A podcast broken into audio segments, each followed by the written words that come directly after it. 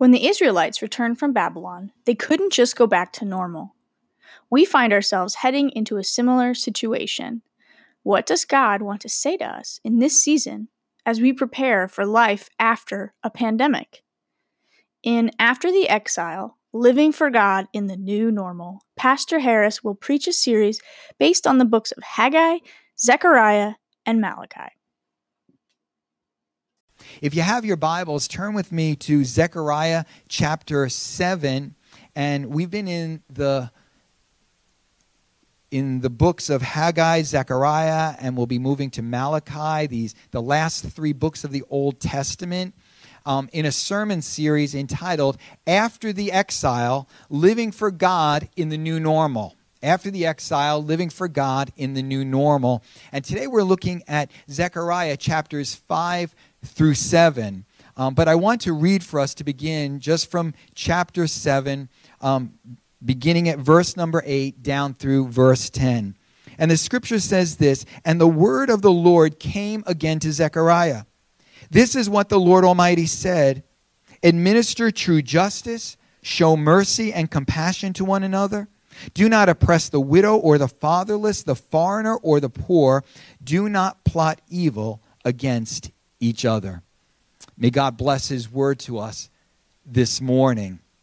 And so, yeah, we're in the midst of this series of messages from these final three books of the Old Testament. And these prophets, as we've seen, they, they were preaching and writing to the Jewish people who had just come out of, of their exile in Babylon, who were trying to rebuild their nation, rebuild their city, their lives, trying to begin to live a more normal life, albeit a somewhat new normal.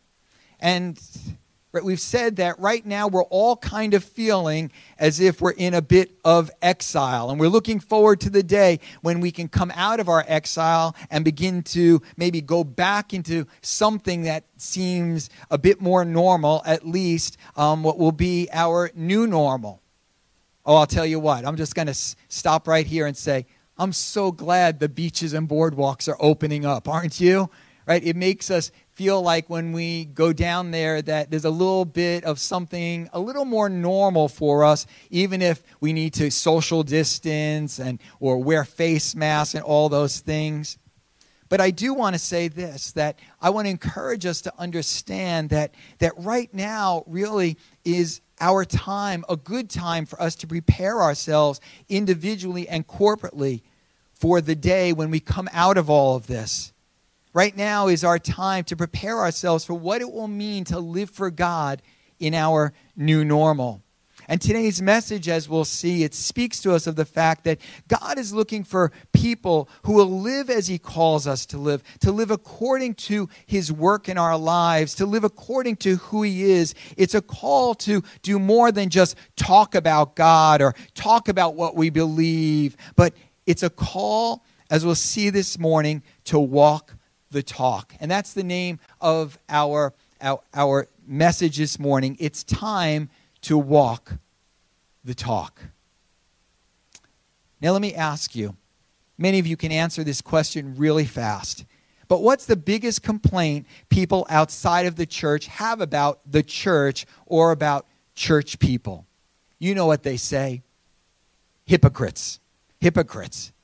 And I know that's not always a fair assessment, but we do have to ask ourselves could they have a point? Could it be that the people of our world instinctually know that those who call themselves God's people, those who call themselves followers of Christ, are supposed to live their lives in a particular way, in a different way, in a, in, in a way that's based on high moral and ethical standards? And could it be that sometimes they're right? That we claim to have been saved and forgiven of sin, and yet our lives fail to exemplify the very work of God that we talk about, or the very nature of God, the God whom we claim to serve. You know, years ago, there was a bumper sticker that a lot of Christians had on the back of their cars, and it said this It said, I'm not perfect, I'm just forgiven. I'm not perfect. I'm just forgiven. I hated that bumper sticker. Maybe some of you had it. I'm sorry if I'm offending you. But but you know what? That bumper sticker to me was such a cop out. I used to say if a boy showed up at my house to take my daughter on a date with that bumper sticker on the back of his car, I wouldn't let her go with him. I'm not perfect. I'm just forgiven. Too bad, buddy. You're not taking my, my daughter out. Listen, as we look towards coming out of our exile and entering into our new normal, we need to reflect upon the fact that our world needs people who not just talk about God and the things of God and all that God has supposedly done in their lives, but people who actually live as God's people, people who will live according to what God has done, that He saved them, forgiven them, filled them with His Spirit, and, and according to God's own nature, that, that people who would reflect through their lives the God whom they claim to worship and serve. You see, it's, it's always been God's intent that we would be not just a forgiven people, but, but we might say, as the Bible shows us, a holy people. That is, people who've been separated from sin and dedicated to Him. And I believe more than ever before, our world is in need of people, people in the church who will walk the talk, who will back up their words with action, who will properly represent the God they say has saved them, the God that they claim to worship, people who will represent well Jesus Christ, our Lord and Savior. And that's what I want us to consider today as we look at Zechariah chapters 5 through 7. And in these chapters, we have a call to God's people to realize that God expects us to live in a very particular way, both from a negative side, for we have to ask the question have we allowed sin to creep into our lives? Have we made excuses for our sin? And from a positive side, are we living in a way that exemplifies the true heart and nature of, of God? Listen, I was very tempted as I was laying out this series of messages to just kind of skip over to, to Zechariah chapter 7, but but I felt like as, as I was studying these chapters that God wants us to weave them together this morning. And so I know it's a lot to cover. I'm gonna I'm gonna move along quickly for us today. But but I want us to see how they fit so well together as God calls us this morning to be a people who walk the talk. And in Zechariah chapters 5 and 6, we have three visions here, and we've seen how God has given Zechariah a number of visions. There's actually eight in total. And we said last week, well, you know, a picture is worth a thousand words. And that's what God was doing for Zechariah and for the people. And in these visions, these, the, these next three visions, I believe God was sending his people a very simple message, and that message was this Listen, if you call yourself my people, be sure to deal with your sin. Be sure to deal with your sin. Let me take us through these visions. I'm not going to read it all for us, but in, in, in, chapter 5, verses 1 through 4, look in your Bibles, if you will, and you can read these later on. But we have the vision of the flying scroll. It's a vision of a huge scroll that, that has writing on both sides of it, and the, and the scroll wasn't rolled up, but it was completely open, flying above the land so that the people could read what was written on it. And what was written on it were not the promises of blessing from God, but promises for punishment or curses on those who sinned. I don't know that I would want to see that scroll flying over my house. But on one side was a curse for those who broke the eighth commandment, you shall not steal. And on the other side was a curse for those who broke the third commandment, you shall not take the name of the Lord your God in vain, or those who would swear falsely by the name of God. It's possible that these two sins were becoming very prevalent among the people. But God was intent on dealing with the sin that was in the lives of his people. And I don't believe that these two, um, the, these two sins were meant to be exclusive, but merely examples of how God deals with sin in a person's life. And so the scroll was a reminder that God will judge sin on a personal level. And in Zechariah 5 4, this this vision ends with these words where, where the Lord says, The Lord Almighty declares, I will send it out, and it will enter the house of the thief and the house of anyone who swears falsely by my name. It will remain in that house and destroy completely both its timbers and its stones. And the thought is simply this one cannot claim to be part of the people of God and to have their sins cleansed, as we saw God did for Joshua the high priest in chapter 3, and yet to go on to live their life any way they wish. And that God will judge sin within each of our lives, and God expects us to deal with our sin. So, God expects us to deal with our sin on a personal level. That's the first vision. The second vision is found in verses 5 through 11 of chapter 5. And look what it says there, beginning at verse 5. It says this Then the angel who was speaking to me came forward and said to me, Look up and see what's appearing. I asked, What is it? He replied, It is a basket. And he added, This is the iniquity of the people throughout the land. And then the cover of lead was raised, and there in the basket sat a woman. He said, This is wickedness. And he pushed her back into the basket and pushed its lead cover down on it. And so Zechariah sees this large basket with this lead top on it. And when the top is removed, inside is a woman, the personification of wickedness. Now, that's a scary, scary picture. And so the basket, in essence, is filled with the sin and the wickedness of the people. But then, if you read on, we, you see how Zechariah then sees two angelic beings who lift the basket with the woman inside of it and carry it to the place of its origin and that was back to Babylon. And the basket is set in a house designed for probably an idolatrous temple. And what we see really is this we see God purging sin from among his people in a corporate sense. The vision shows God at work to remove sin from among his people that they might be a pure and holy people. Because here's the thought God cannot and will not tolerate sin among his people. So God doesn't tolerate sin within our lives. He doesn't tolerate sin among us as his people. And some of the people of Zechariah's day might have been saying, Well, God, that's not fair that you be so, so tough on us, so hard on us. Look at the nations of the world. Look at all of them. You're just going to leave them alone? That's where the next vision comes in, where we have this vision of the four chariots. And Zechariah sees four chariots with different color horses, similar to what we saw in chapter 1. And they come out from between two bronze mountains, which probably represent Mount Zion and the Mount of Olives, but bronze representing judgment. And without getting into the details, the horses with these chariots are sent throughout the land to bring forth the judgment of God. And in verses 7 and 8 of chapter 6, we read these words when the powerful horses went out, they were straining to go throughout the earth. And he said, Go throughout the earth. So they went throughout the earth. Then he called to me, Look, those going those going toward the north country have given my spirit rest in the land of the north. And so some say that the colors of these horses represent different judgments. It could be famine, bloodshed, war, disease, death. But once judgment has taken place, the Spirit of God can rest. But the point is simply this that God will not allow sin to go unpunished anywhere in our world.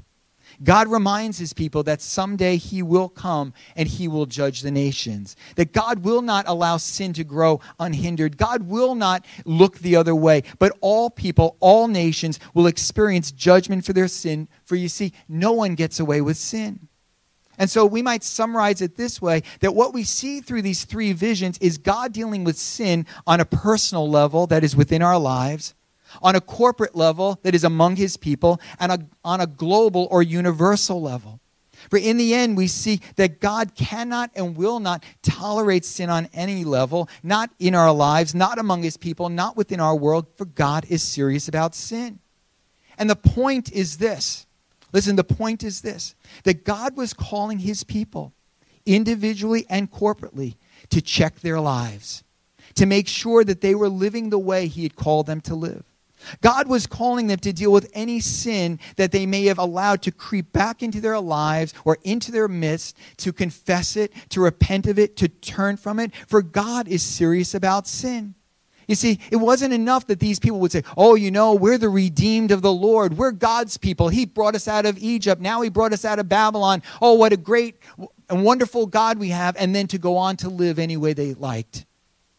When we talk about walking the talk, on the one side, that means that we need to understand we cannot live just any way we like. It means making sure that we do as Jesus told us to do, to cut out of our lives anything that would lead us back into sin. For it's hypocritical. It's hypocritical to say you've been forgiven and you've been saved and you've filled with the Spirit, and yet to live your life stealing, cheating, in adultery, gossiping, filled with anger, filled with bitterness, whatever it might be. We could go on and on. The point is this that as God's people, if we're going to walk the talk, we need to deal with our sin. We need to confess it. We need to hit it head on. We need to come back to God and say, God, God, I've sinned. And I'm asking you to forgive me, and I turn away from it that I might live the way you've called me to live. And so that we could say is, is walking the talk on the negative side. But now we come to the positive side of the equation because it's not just about dealing with our sin or cutting out of our lives stuff that needs to be cut out, but it is about going on to live a lifestyle that truly reflects the nature of God. And that's where Zechariah chapter 7 comes in. And here we have a challenge a challenge to be a people of justice, mercy, and compassion, to make sure our lives represent the very nature of the God whom we say has saved us, the God whom we claim to follow and to worship. And in Zechariah chapter 7, we read of some, some men coming to Jerusalem with a question from the people of Bethel. And their question had to do with the, with, with the keeping of certain religious fasts. And it seems that they wanted to do what was right before God. But Zechariah challenges them to go beyond religious ritual. He takes them back to that which God has been telling them for a long, long time speaking to them about that which was most concerning and most important to his heart. That it's not about their religious ritual, but it's about their lifestyle, it's about their relationships, it's about what's happening in their hearts. And his point is that their question ought not be, How religious do I need to be to please God? Or how much do I need to fast? Or how many times a week do I need to go to church? Or how many chapters of the Bible do I need to read each week to be good with God? But rather, Rather, the question ought to be how does God want me to live? What ought my life look like? What ought to be happening from my heart and through my life? And Zechariah 7, verses 9 through 10, give the answer that God, God is looking for. It says this that this is what the Lord Almighty said Administer true justice, show mercy and compassion to one another. Do not oppress the widow or the fatherless, the foreigner or the poor. Do not plot evil against each other. You see, it's so easy for us to fall into the same rut as did the people of Zechariah's time. For we all tend to favor religion over lifestyle. Why? Because you see, religion is easier, it's more defined. Most of the time, it requires less, less effort, less time, less commitment. It's more convenient. But Zechariah reminds us that ultimately God is not interested as much in how religious we are as he is in how we respond to the people around us, how we live our lives on a day to day basis, how we respond to people in need, especially the weakest and most vulnerable among us. God calls us as his people to a very particular lifestyle. It's a challenge to us, for it's a lifestyle of justice, of mercy, and of compassion. You see, this is the very nature of God. This is the nature we, of, of our Savior Jesus, even as we saw, read about him or saw him walking this earth. And God makes it clear that he's calling his people to live according to his nature, according to his heart. Oh, back in Exodus 34, when God revealed himself on Mount Sinai to Moses, we read this that he, the Lord, passed in front of Moses, proclaiming, The Lord, or Yahweh, Yahweh, the compassionate and gracious God, slow to anger, abounding in love and faithfulness. It's a phrase that's quoted over and over again in the Old Testament. It's the most quoted or requoted phrase that we find in the scriptures.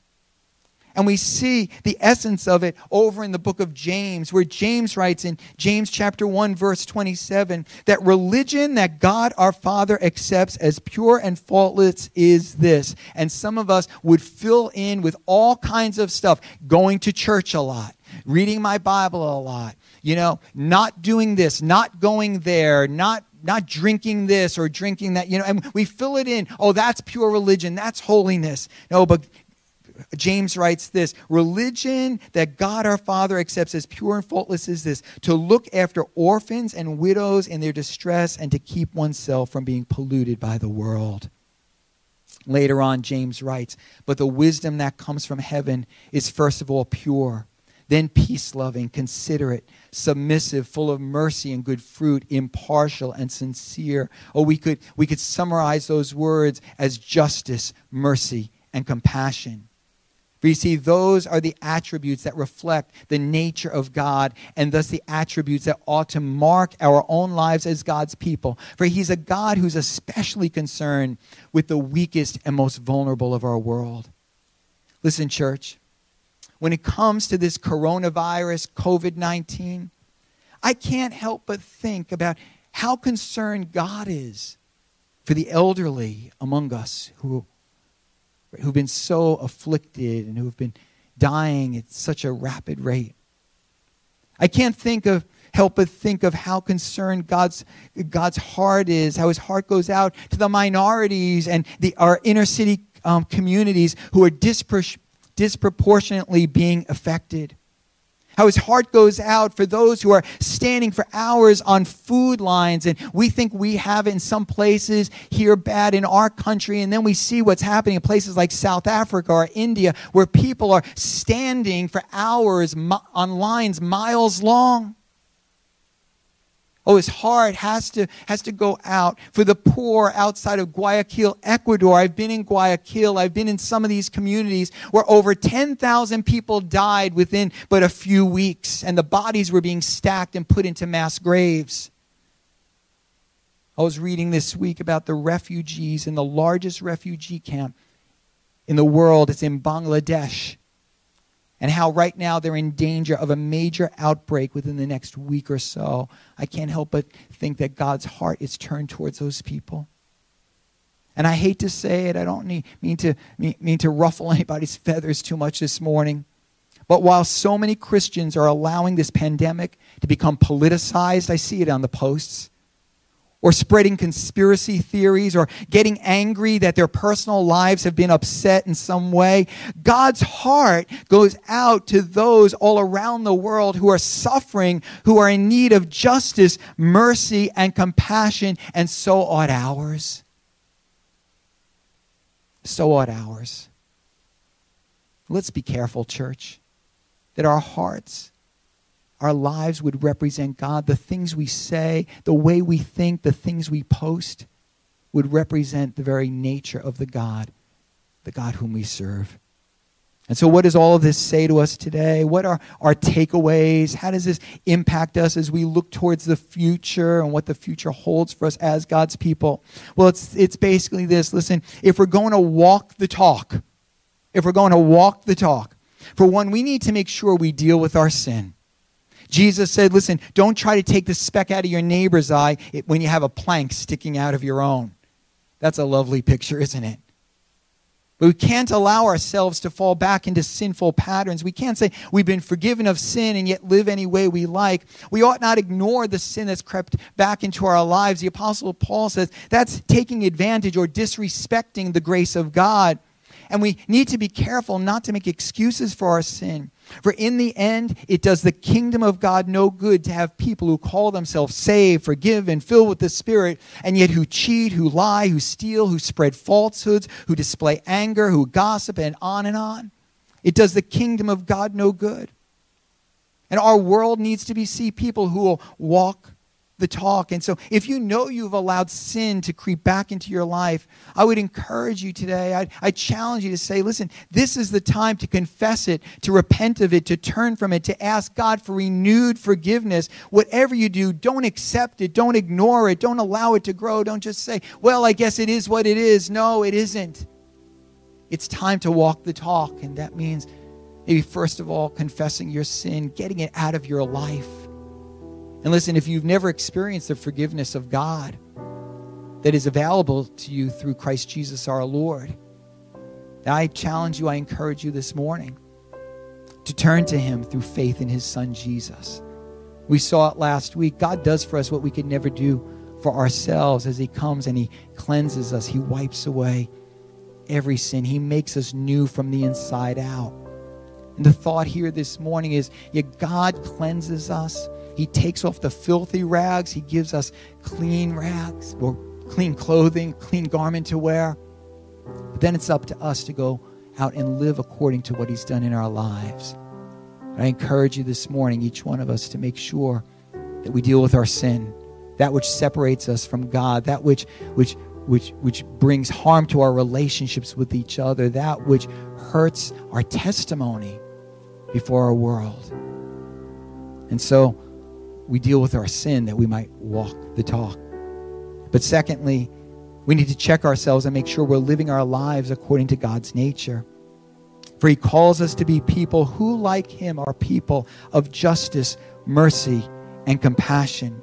And we can't think that we can get away with calling ourselves Christians and yet being heartless towards those in need, living our lives for self gain, turning a blind eye towards injustice. And listen, we're just being smacked in the face with injustice right now as we see what's happened to the shooting of this young man down in Georgia. This young black man. And listen, I, I, I don't understand all that took place. All we know is that something very unjust took place in his life. And we as believers, we can't turn a blind eye. We can't just say, well, it is what it is. But like our Father God, our hearts need to be broken. Jesus hit the nail on the head when he pointed to the two greatest commandments when he said, Listen, these are the two love the Lord your God and love your neighbor as yourself. He said the two of them, they're one and the same. They sum up the whole of the law. And so our new normal is simply this living according to God's heart for us as his people. And this season that we're in right now, I believe, is a perfect time for us to assess ourselves as the people of God. Yeah, we want to rush out of it, and man, I want things to get back to normal as quickly as possible. But maybe God's saying to us, listen, don't be so fast to rush. Maybe this is a good time for us to step back and, and begin to pray with the psalmist Search me, O God, and know my heart. Test me and know my anxious thoughts. See if there is any offensive way in me, and lead me in the way ever, everlasting through this crisis and after it.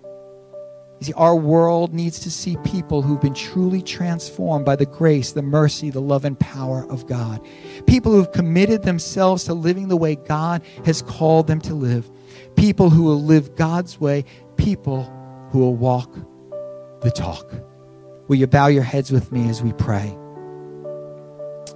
Father, I just pray right now for your people, even as we're spread out in so many different places. But God, right now, that you would take your word and by your spirit, you would just press it into our hearts, impress it upon our minds. God, I pray that you would help us today to be people who represent you, that we're not just forgiven people, but we're holy people. We're separated from sin. And, and so, God, today, I pray that you would help us, Holy Spirit, that you would search our, our lives today, our hearts and minds. And, and we believe your word that says, if we will confess our sin, that you will purify us from our sin. Oh, we thank you for what you do for us when we when we give our lives to Jesus, the way you change us from the inside out and you cleanse us and you make us completely new. And I pray for someone today who maybe is taking that step in their life for the first time. But God, we as well know how many times that, that we fail and we allow sin to creep back into our lives. And we at times we ignore it. We make excuses for it. We just kind of want to do our own thing and we we disrespect the grace of God at work in our lives. But today, God, we turn from sin, we turn back to you. We ask you to forgive us, to cleanse us anew today. And Lord, that you would just some way pour your heart into us, that our hearts would beat with your heart, that we would be known, God, maybe people around us, they won't understand so much of what we believe or, or why it is we live like we live, but we will be known as a people of justice, mercy, and compassion. And that through our lives, the goodness of God and the light of Christ will be lifted up and manifest to our world. That people would understand all around us that there are people there are people who are living their lives in a different way, people who truly do walk the talk. Help us, oh God. I pray that you would use us, God, to honor your name and to build your kingdom, to strengthen the work that you're doing here among us and through us and around our world. And so I pray your hand over your people, the ministry of your spirit. Let your word remain true in our lives. And in Jesus' name we pray. Amen.